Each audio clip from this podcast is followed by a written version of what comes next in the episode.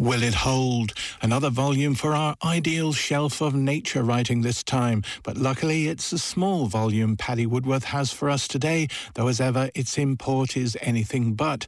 This time Leonard Nathan's 1996 meditation on his own existence at the end of a pair of binoculars, Diary of a Left-Handed Birdwatcher, is our latest inclusion for the Naturalist Bookshelf. Is it any wonder, the poet Leonard Nathan asks, that popular opinion regards birdwatchers as a little mad. He raises this question after describing how he and a group of fellow watchers have risen from a comfortable dinner to spend ever chillier evening hours standing up to their calves in marsh water in search of a yellow rail. This bird, a relative of the corncrake, is distinctive only for being indistinguishable from its shadowy habitat. When the watchers finally flush it, they barely get a glimpse of a tiny bundle of brown feathers before it disappears into the darkening gloom. Nathan had hoped for a much better view, for what he calls the heart stirring sensation that goes with a clear, vivid vision of a bird. Nevertheless, he writes that he is weary but exultant. I have experienced, if only partially, something extraordinary. I have experienced a rare and real presence. Nathan is keenly aware that this statement resonates with echoes from religious texts, though he is not a conventionally religious man.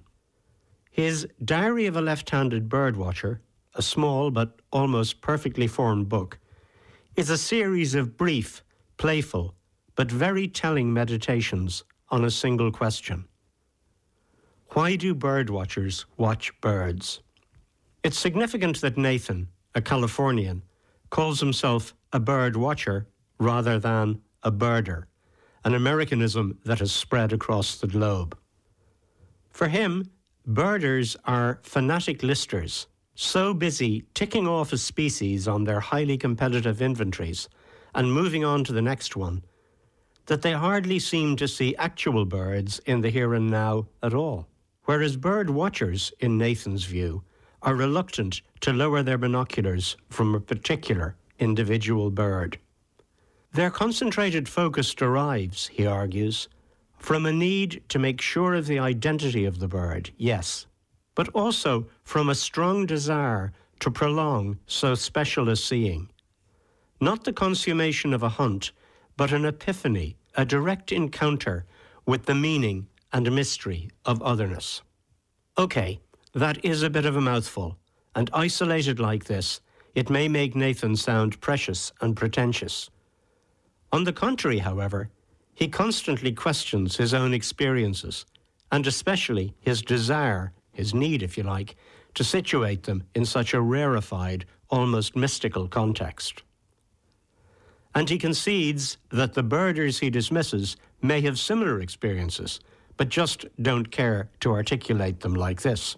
He uses, as foils to any overthinking, the biting wit of tough minded friends. One is an ornithologist whose experience of birds is rigorously filtered through the lens of science.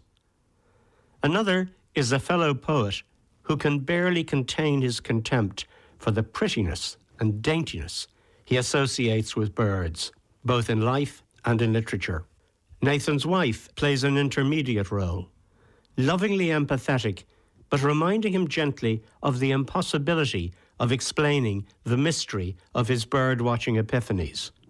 A word he also defines, and James Joyce might have approved, as the shock of recognition.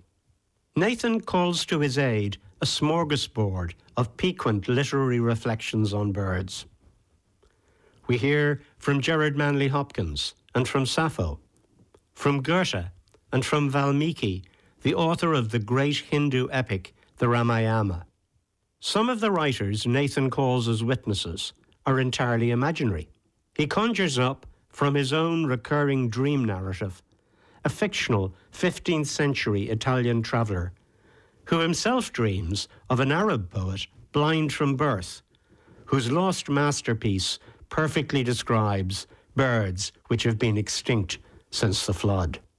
But for all these literary and magic realist grace notes, this book always comes back to the core melody, rendering the experience of seeing actual individual birds. Nathan finds in them what he calls superfluous beauty, a phrase that captures an elusive element that evolutionary biology leaves out of its account of the world. At the very center of the book, there is a long, lonely poem that opens with an elderly man, rather like the 69 year old Nathan himself, watching a bird he has spotted too late vanish into the vast pallor of palpable distance. His state of mind shifts from sharp existential panic at the emptiness before him through recollection of the abundant joys he has experienced in the natural world, to an acceptance that waiting in solitude, an experience common to birdwatchers of all ages, is the one office that the old decently could do. Not for the first time, we find that the books we have taken down from the naturalist bookshelf are as much about our own human nature as they are about the natural world they celebrate. Paddy Woodworth there on Diary of a Left-Handed Birdwatcher by Leonard Nathan. And Paddy and the Naturalist Bookshelf take to the stage as part of Dublin Book Festival on Sunday, November 12th, when he, Lisa Fingleton, Anya Murray, Gwen Wilkinson and your host will be talking about the word wild and its changing meanings over time in writing about the natural world. That's next Sunday afternoon in the Botanic Gardens in Glasnevin in Dublin. Details from dublinbookfestival.com and we'll be recording the event for broadcast on Saturday 18th in the Culture File weekly spot at 6.30pm here on RTE Lyric FM.